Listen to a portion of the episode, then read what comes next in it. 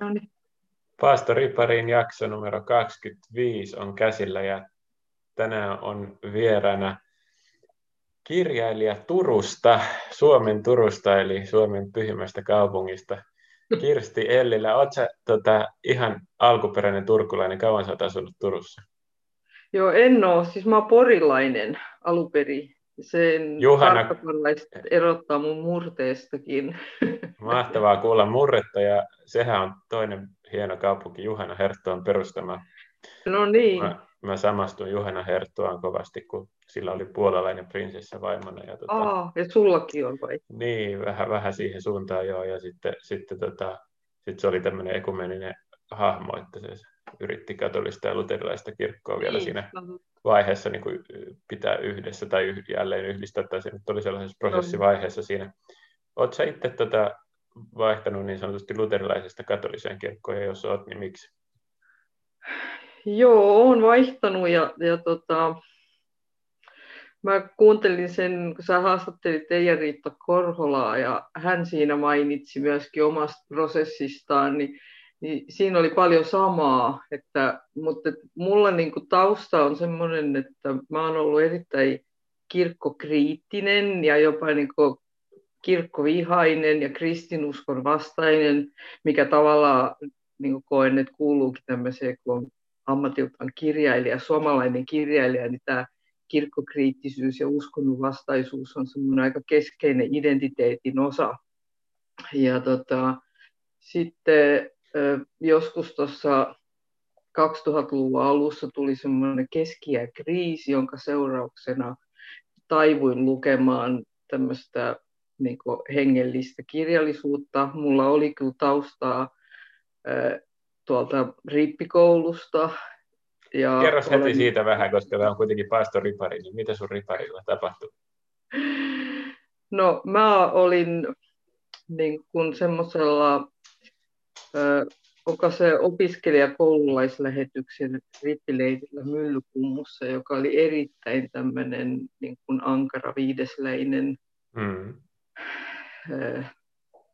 ku, kuria harrastava ja jotenkin m- mä halusin, nimenomaan itse halusin mennä sinne, koska heillä oli paljon semmoista koululaistyötä ja, ja ehkä se puhutteli mua, mä olin semmoinen vähän ahdistunut tai en niin vähänkään, erittäin ahdistunut nuori ihminen, ja mulle syntyi jotenkin semmoinen toive, että, että tämmöisen sanoman kautta mä voisin jotenkin niin kuin vapautua, ja, ja jostain syystä sitten keksin, että en käynyt ihan tavallista luterilaista rippikoulua, vaan menin sinne Myllykumpuun, ja, ja tota, sehän Tää... oli seitsemänkymmentäkolme.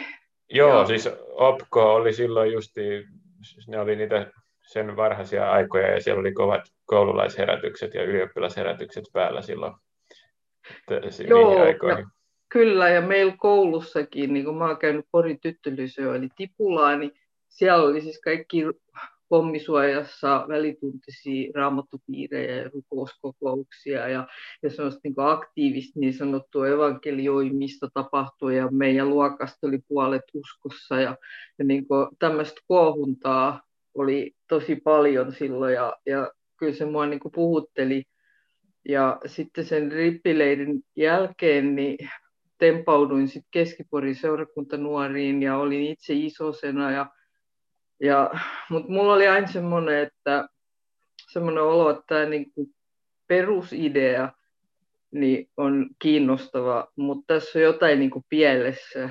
Jotain niinku semmoista kaikkea kulttuurista niinku lisää, joka, ei, joka häiritsi. Niin, mikä ei sit, mihin mä en niinku istunut jotenkin. Mm. Että, et, et mä olin sit niinku aika pian ajauduin semmoiseen niinku välirikkoon. Koonkin joidenkin ankarien mm. uskovaisten kanssa. Ja, ja sitten tosiaan jo lukioaikana jätin tämän seurakuntanuoritoiminnan ja sitten niin kuin ajaudun semmoiseen erittäin kriittiseen tulokulmaan suhteessa tähän niin kuin luterilaisuuteen ja kristinuskoon yleensäkin.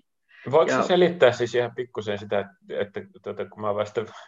niin me kaikki oikeastaan ollaan ihan äskettäin vasta synnytty tähän maailmaan, kun katsotaan vähän pidemmällä perspektiivillä ja me opitaan ymmärtämään tätä maailmaa, niin mistä se johtuu, että jos tuollaisessa kirjailijapiireissä, kulttuurikermapiirissä, jos sanotaan näin, niin tuntuu olevan aika vahva semmoinen kristiuskon vastainen tai, tai kriittinen niin kuin henki.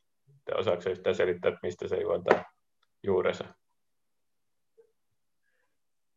No tota, en mä oikeastaan osaa selittää, mutta mut mä oon itse kyllä sitä niin kuin ajatellut, että et siis suomalaisessa kirjallisuudessa perinteessä on niin kuin ylipäätään keskeistä se niin kuin kriittisyys ja semmoinen niin kuin va- vallan haastaminen. Ja aikoinaan mm. tietysti kirkolla oli valtaa.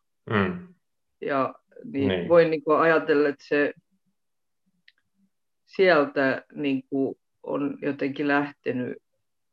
Mutta nyt sitten alkaa olla tilanne on kääntynyt sikäli, että jos haluaa olla kriittinen, niin sitten pitää melkein olla kriittinen tätä tämmöistä, mitä lie sekulaarihumanismia tai jotain sellaista kohtaa, että on, on niin aika, aika eksoottista ja vähemmistössä olla, olla sitten varsinkin katolinen kirjailija. Joo, mutta se, että ihmiset mun mielestä hy- hyvin yleisesti elää vielä niin semmoisen käsityksen vallassa ikään kuin kirkko ja kristinusko pitäisi jotain niin ihan käytännössä valtaa.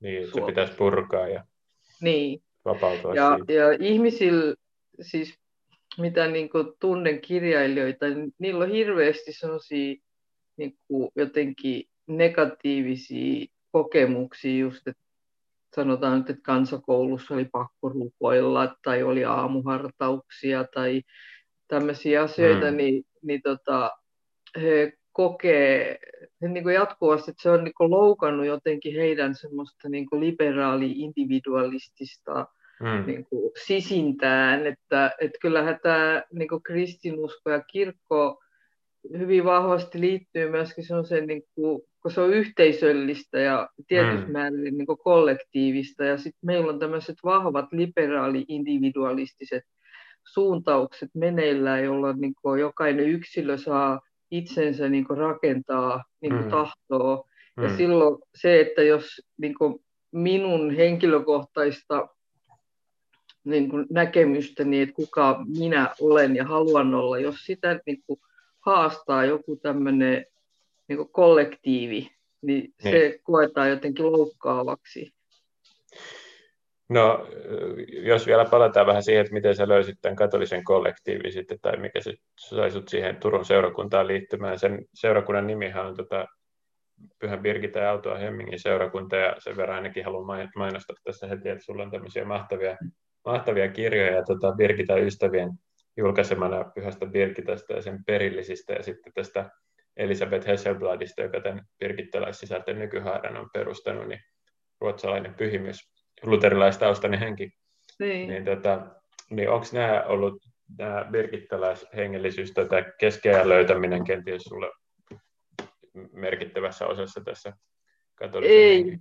Ei, ei ollenkaan. Tuliko se myöhemmin sitten? Että tavallaan tämä Birgitta ja Elisabeth tuli mun elämään niin kuin sitä kautta, kun mä liityin sit katoliseen kirkkoon ja mä niin kuin tajusin, että okei, että mun seurakunnan nimi on niin kuin Pyhän Birgitan ja Aaltoa Hemmingin niin. seurakunta. Et mitä ihmettä ne niin kuin on. Eikö ja, se ole siellä siis kuitenkin niillä seuduilla näin laajasti ottaen kasvaneena Varsinais-Suomen satakunta, niin eikö sä ole tiedostanut niin kuin sitä vanhaa katolista historiaa, joka sillä seudulla niin kuin on? Onko se tullut ihan uutena niin kuin löytyy? En, en ole kauheasti varmaan tiedostanutkaan, ja sitten siltä osin, kun ehkä olen tiedostanut, niin, niin se on ollut jotain semmoista, joka ei mua kiinnosta ja joka on niin kuin jotain niin kuin tosi kaukasta, taikauskoista ja jotenkin niin kuin takapajuista ja mm. hylättävää. Että, yeah. et tota, ja sitten vielä Birgitta jostain syystä oli niin kuin mulle oikeastaan semmoinen niin kuin vastenmielinen henkilö. Mm-hmm. Et en mä paljon hänestä tiennytkään, mutta, mutta se, mitä mä tiesin, niin mä mä niin kuin jo aikaisemmin, kun aina miettii sitä, että täytyisi keksiä tällaisia kiinnostavia naisia, joista voisi jotain kirjoittaa. Mm. Ja sitten ajattelin aina, että Birgitta olisi semmoinen, niin kuin, jolla on niin kuin tunnettavuutta, että ihmiset mm. vielä niin kuin tuntee, ja sitten hän on niin kuin merkittävä niin kuin jollain kulttuurisella tasolla. Hmm. Ja sitten mä aina ajattelin, että mut kun ei yhtään kiinnosta. Okay. Ja, ja sitten, hmm. mut sitten tota, yksi seurakuntalainen niin kun sanoi mulle, että kun mulla oli tätä sarjakuvaharrastusta, niin sitten hän sanoi, että tee Birgitasta sarjakuvakirja. Ja, ja sitten jotenkin silloin mulla niin kun loksahti, että, että totta, että että munhan pitäisi ihan jo tämän seurakunnankin takia niin tuntea Birgitta. Ja sitten sit mä niin kuin ihastuin. Et kun mä aloin niin kuin oikein henkilökohtaisesti tutustua, niin sitten yhtäkkiä se maailma niin kuin avautui. Joo.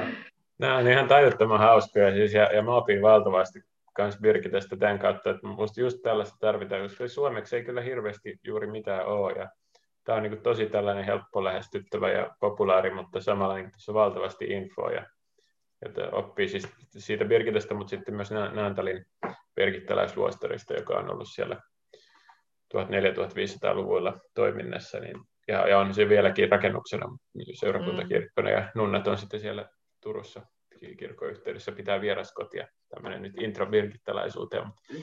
Haluatko sä vielä, ennen kuin hypätään tähän lukuun, niin haluatko sä vielä, jäikö jotain sanomatta tästä niin sun katolisuuteen siirtymisestä, tai mitä sä löysit, tai mitään tällaista? Haluatko sä joku jutun vielä nostaa siitä?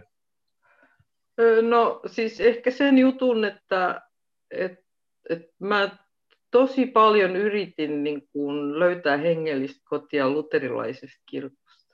Ja se oli iso kynnys niin kuin ruveta ajattelemaan sitä katolista kirkkoa. Ja sitten niin kuin ortodoksikirkko olisi tietenkin ollut niin kuin looginen, koska se on semmoinen, jota niin kuin monet taideihmisetkin mm. niin kuin hyväksyy sen. Joo, se on jännä.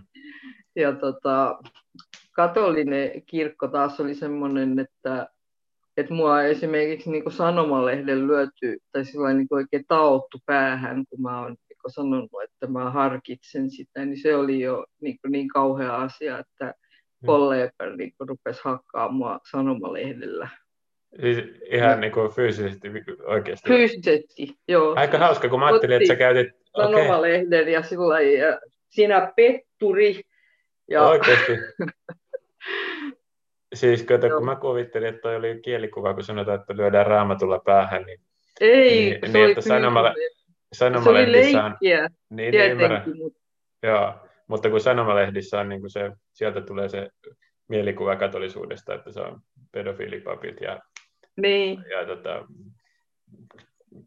viisi tunnettua asiaa, niin kuin sanotaan, Joo, ja, tota, niin, niin. Niin, niin että, että sanomalehdellä päähän. Okay. Mä en tota ajatellutkaan, mutta toi on ihan hyvä Joo. puoli kyllä. Okei, okay, mutta hei, tarpeeksi pöllisty intro ja hypätään lukuun, eli kaksikymmentäviisi, uuteen kaksituhattakaksikymmentä käännös. Oliko sä lukenut ylipäänsä tätä käännöstä ennen nyt tätä? En. Joo, mä olen laiska, laiska ilmi... lukemaan raamattua ja sitten... Tota... Sitten mä jotenkin, mulla on joku sellainen tunne siihen kolmekymmentäkahdeksan käännöksiin. Okay. Ja sitten tietysti kyllä mä oon lukenut tätä, mutta siis kolmekymmentäkahdeksan käännöksen mä oon niinku lukenut fyysisesti nuorena niinku parikin mm. kertaa läpi koko Raamatun. Yeah. Sitten yhdeksänkymmentäkaksi käännöstä mä yritin lukea kokonaan läpi, mutta se en ihan ole varmaan lukenut. Joo. Siis välillä aina lueskelen ja sillain, mutta en ole mikään niin. semmoinen. Mutta miltä tämä uusi käännös noin kirjailijan silmiin tota, tai, tai makuaistiin maistui? No tota noi, siis mm, tämähän, niin kuin monet muutkin on jo mua ennen sanonut, niin tämähän on niin kuin nykykieltä ja helposti ymmärrettävää ja helposti luettavaa. Hmm. Että, ja ei tässä ole mitään semmoista... Niin kuin, eikä mä pysty, niin kuin, mulla ei ole kompetenssia niin kuin arvioida tätä käännöksen uskollisuutta alkuperäisesti sille ajatukselle. Sitten tässä niin kuin, mua hu, oikeastaan niin kuin huvitti se, että, että tässäkin heti tuli niin kuin se asia, mitä niin kuin kirjailijana on monta kertaa mua ärsyttänyt Raamatussa, varsinkin just näissä Uuden testamentin niin kuin teksteissä. Ja tässäkin on tämä niin kuin, hetkinen, kahdeskymmeneskolmas jae. Eli mä katson sen täältä, että... Seuraavana päivänä Agrippa ja Berenike saapuivat koko komeudessaan. Niin, just. Ja sit... Kun he olivat menneet saliin yhdessä sotilaskomentajien ja kaupungin johtamisten kanssa, Paavali tuotiin paikalle Festuksen käskystä. Mm. Mutta siis se, että, että varmaan kirjoittaja aikanaan on tiennyt, että mitä se tarkoittaa, kun ne tulee koko komeudessaan. Mm. Edellisessä versiossa mielestäni sanotaan, että kaikessa loistossaan. Mm. Jotain tämmöistä. Ja mä niinku, tämä on niinku sellainen kohta, jos mä niinku leikillisesti jos puhun, niin ajattelen, että olisi Raamatun kirjoittajilla tarvinnut olla vähän kirjoittajaohjausta.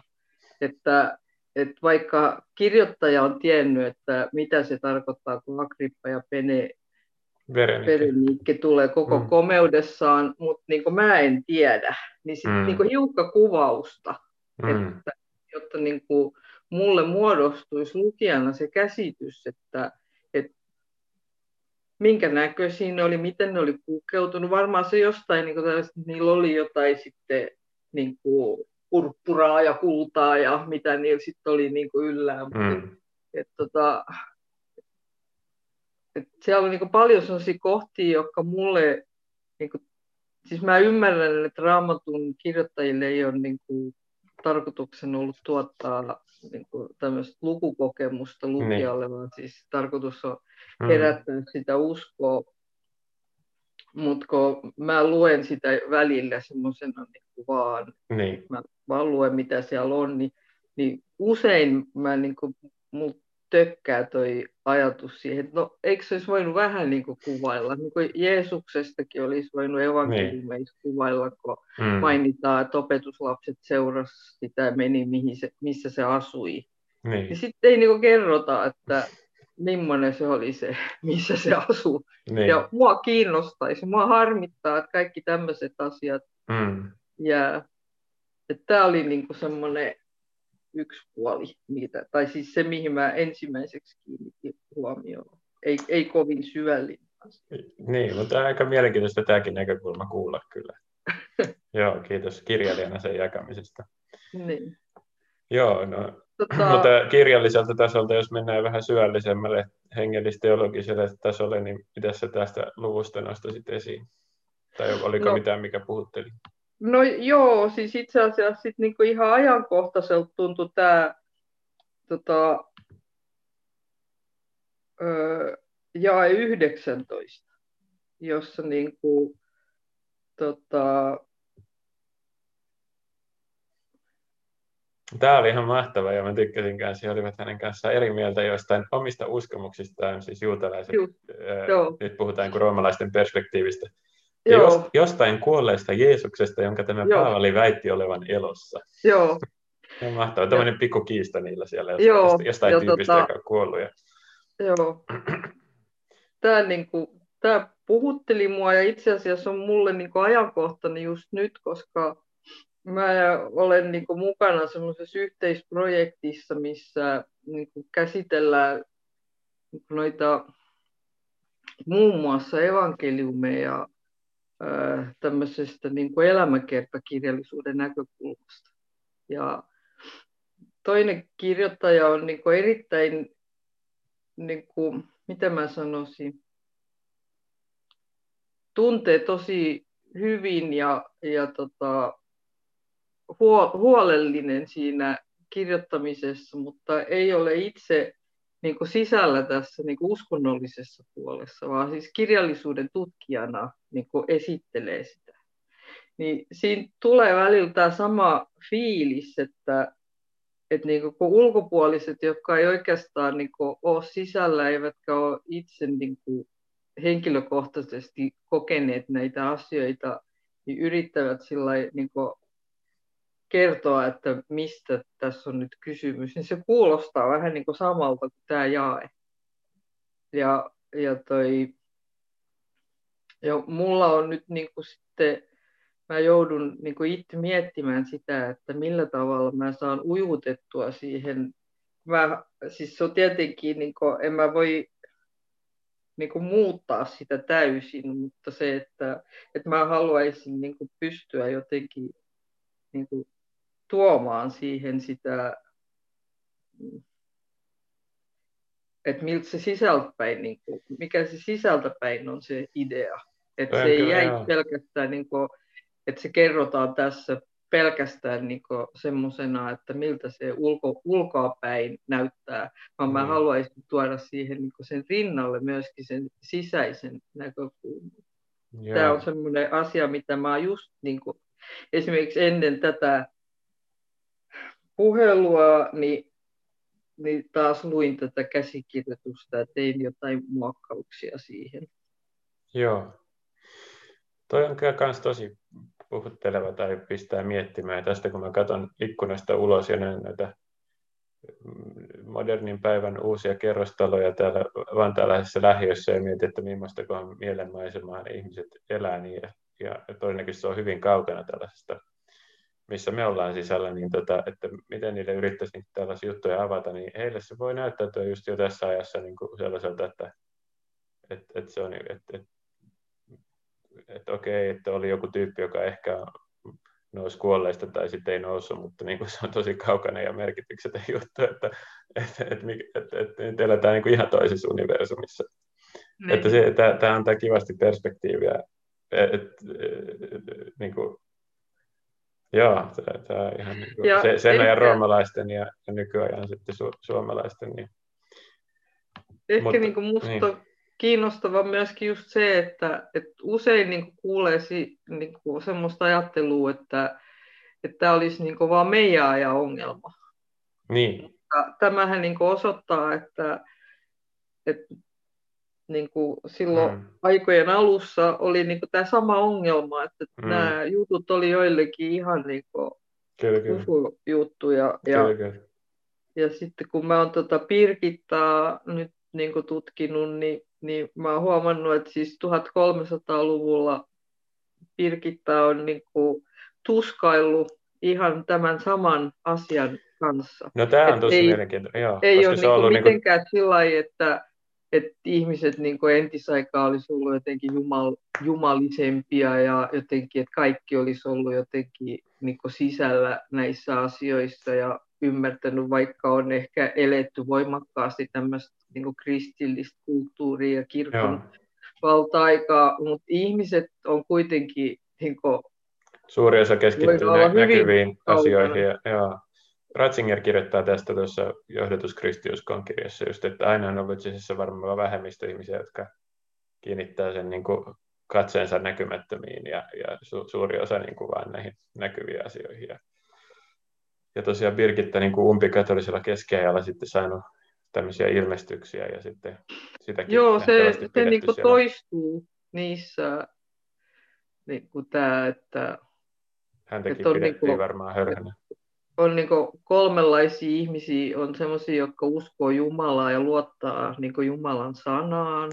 Ja sitten on semmoisia ihmisiä, jotka niin kuin uskoo kyllä Jumalaan, mutta ne niin kuin ei halua sitä sanaa uskoa, vaan ne haluaa kuitenkin elää niin kuin ne haluaa ja mm. viittaamatta niin kuin Jumalan sanasta. Ja sitten vielä kun kolmas ryhmä, joka ei edes usko Jumalaan. Yeah. Se niin kuin toistuu sillä niin tämmöinen tyypittely. Joo, mielenkiintoista. No, tota, oliko vielä jotain muuta tässä luvussa, joka en tiedä, no, kenties liittyy Birgittaan tai sitten sun kokemukseen tai mitään muuta puhuttelevaa? No, mua puhutteli sitten vielä toi, se oli itse asiassa sitten ihan tuon luvun alussa toi jae kolme, missä niinku mainitaan vaan, että, että ne juutalaiset niin kuin halusivat, että Paavali siirrettäisiin Jerusalemiin, että se voitaisiin tappaa matkalla. Joo. Niin, tota, niin siitä niin kuin tämmöinen aasinsilta myöskin niin kuin Birgittaan, että Birgittahan oli Roomassa ja jo Ruotsissa asuessaakin hengenvaarassa. Ja häntäkin niin kuin, tota, noi, häntäkin joku tehtiin tämmöisiä väijytyksiä. Ai, ja ja okay. Esimerkiksi hänellä oli vaikea saada palvelijoita, koska ne pelkäs myöskin oma henkensä puolesta. Jotain maantien rosvoja vai?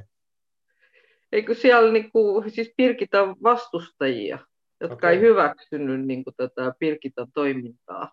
Aha. Niin häntä niin vastustettiin ja haluttiin hänet hiljentää. Okei. Okay. Hei, mistä, mistä sä saat tietoja tuon Birgitan elämästä? Mä oon tietoinen vaan tuosta Eila Pennasen romaanista Birgitasta, jota mä oon yrittänyt lukea, mutta mä oon surkea lukea romaaneita, niin mä en ole saanut sitä luettua. Onko suomeksi mitään edes kunnon mitään se elämäkertaa? Tai... Ai niin, suomeksi. Tai, no jos ei ole, niin sano millä kielellä. Sitten ruotsiksi varmaan löytyy. Vai? Ruotsiksi on... Joo, ja englanniksi. Mä luen niin kuin ruotsiksi ja, ja englanniksi. Okay. Ja, tota, ja sitten tietenkin siis Birgitan nämä ilmestykset, niin, niin. niistä hän niin. saa. Niin. Mutta millä Mut, kielellä ne on julkaistu? No ole. Siis ne on käännetty muun muassa englanniksi ja ruotsiksi. Okei, okay, joo. Niin. Että, on kyllä jännää, että jos siinä on, siinä on tekemistä.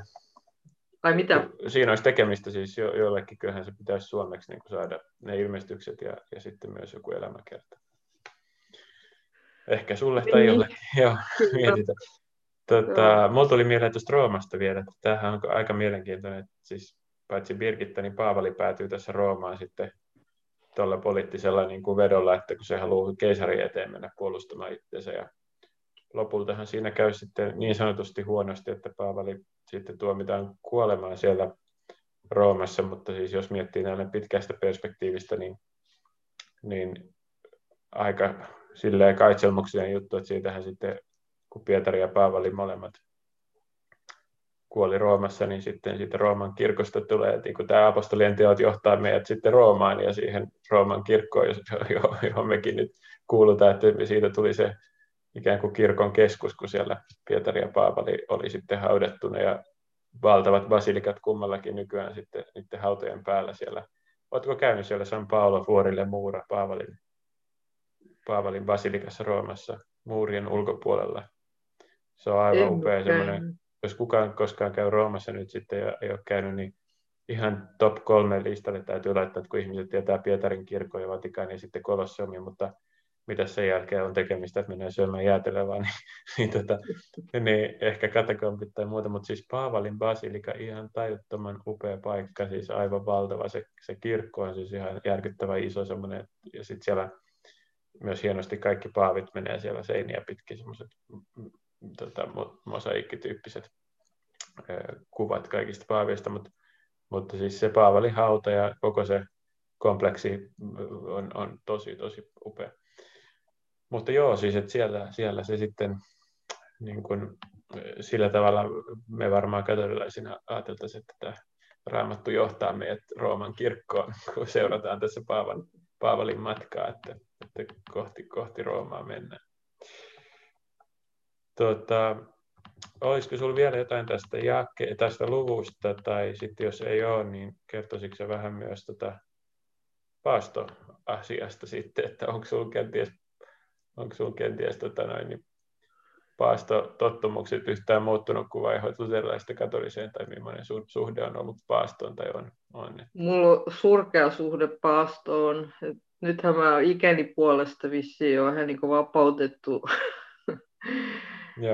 Mutta sillä ei ole, sen puolin mulla on helppoa, että mä oon kasvissyöjä ollut pitkään. Että no niin, että sä paastot jo valmiiksi. Joo. No mutta niin. Mä oon jotenkin, niin kuin, siis silloin kun mä liityin kirkkoon, niin silloin mä haaveilin vielä, että mä pystyisin paastoamaan. Ja varmaan jotain tuhka keskiviikkoja oli, että mm. mä pystyin oikein ankarasti paastoamaan. Ja se olikin ihan mahtava kokemus, mutta Miten sitten tämmöiset, niin, niin. Tota, mites tämmöiset pienemmät mortifikaatiot tai itse kieltäytymiset, tai onko, onko semmoinen tullut yhtään niin kuin tutummaksi, tai, tai onko katoliseen kirkkoon liittymisen jälkeen tämmöinen niin kuin tullut no, vastaan vasta enemmän kuin luterilaisina aikoina hengellisyydessä? On tietenkin, ja kyllä se niin kuin sillai, tota, öö, koen, että, että esimerkiksi kun oli oma äiti niin kuin sairasti ja teki kuolemaa, siitä on nyt muutama vuosi aikaa. Että kyllä niin kuin tämä kir- kirkon tuki siinä jotenkin oli merkittävä, että pystyi vähän niin kuin semmoisesta omasta itsekyydestä, niin kuin siis vähän, todella vähän, mutta se, että verrattuna siihen niin kuin aikaisempaan jotenkin täysin minäkeskeiseen näkökulmaan, niin sitten jotenkin kirkon tuella pystyy jotenkin niin kuin ajattelemaan, että tämä on nyt mun tehtävä kuitenkin niin kuin olla mukana tässä, ja vaikka se oli tosi vaikeaa, että mä voin niin kuin jättää vanhaa ihmistä, vaan vaan niin kuin mun on pakko niin kuin nyt kulkea tässä rinnalla. Ja sitten ja sit kyllähän niin kuin mulla takana hetkinen, mitä mä nyt lasin, kolmekymmentäkahdeksan vuotta on ollut avioliitossa. Ja tota, sehän on myöskin semmoinen, missä sitä saa niin kuin harjoitella. Et, tota, en tiedä. Itsensä mitä kuolettamista. Mies, mitä mun mies tästä sanoisi, mutta hän varmaan, siis hän ei ole katolilainen eikä kuulu mihinkään tota, uskonnolliseen kuppikuntaan. Hänellä varmaan käy se niin kuin kuolettaminen ihan luonnostaan, mutta mun niin kuin on pitänyt sitä tietoisesti harjoitella. Joo. Joo, tota... Aika, aikakin tuossa noin lentää sille, että kohta aletaan lähestyä loppuhartautta, joka saadaan ymmärtääkseni kuulla Birgitältä, mutta tätä, olisiko jotain jäänyt vielä sanomatta, saat vapaan tilaisuuden nyt sanoa, tai sitten jos olit valinnut jonkun jakeen tästä vielä semmoiseksi tunnussanaksi, jota voitaisiin mietiskellä päivän mittaan, niin tätä, mikä jae se sitten olisi? Tai oliko mitään yhtä yli muuta? No tota... Kyllä tuo jae kolme ehkä kuitenkin niin kuin sisällöltään on, on niin kuin se, että, että mä oon niin kuin miettinyt sitä, että miten voisi olla jotenkin niin kuin valmiimpi myöskin niin kuin kestämään asioita kirkon kirkkoon kuulumisen kristinuskon niin kuin vuoksi, että mm. mulla on ehkä niin kuin vähän semmoista, että, että mä uhriudun herkästi, että mua harmittaa, mm. jos tulee jotain ikävää kommenttia ja saa aina kuulla ne samat, niin. Mä en jaksaisi niin kuin olla niin. kärsivällinen ja mä rupean sättimään niin kuin ihmisiä takaa. Niin. niin, tota, niin sitten ehkä... Ehkä tämä niinku johti mut just siihen ajatukseen, että jotkut ihmiset on joutunut oikeasti todelliseen vaaraan niinku mm. uskonsa vuoksi. Mm, ja tänäänkin päivänä joutunut. Mm. Ei ainakaan toistaiseksi ollut, että, mm. että se on vaan lähinnä, että pidetään typeränä tai niin. jotain muuta, niin sitten voisi niinku kestää sen jotenkin urheasti. Joo, oikein hyvä muistutus tässä ajassa. Joo, loistavaa. Suuri kiitos. No ei sitten varmaan muuta kuin kiitos vierailusta ja, ja hiljennetään loppurukoukseen, joka tosiaan nähtävästi tulee, tulee Pyhältä Birgitältä itseltään. Voit sitä vielä pohjustaa, jos haluat muutamalla sanalla.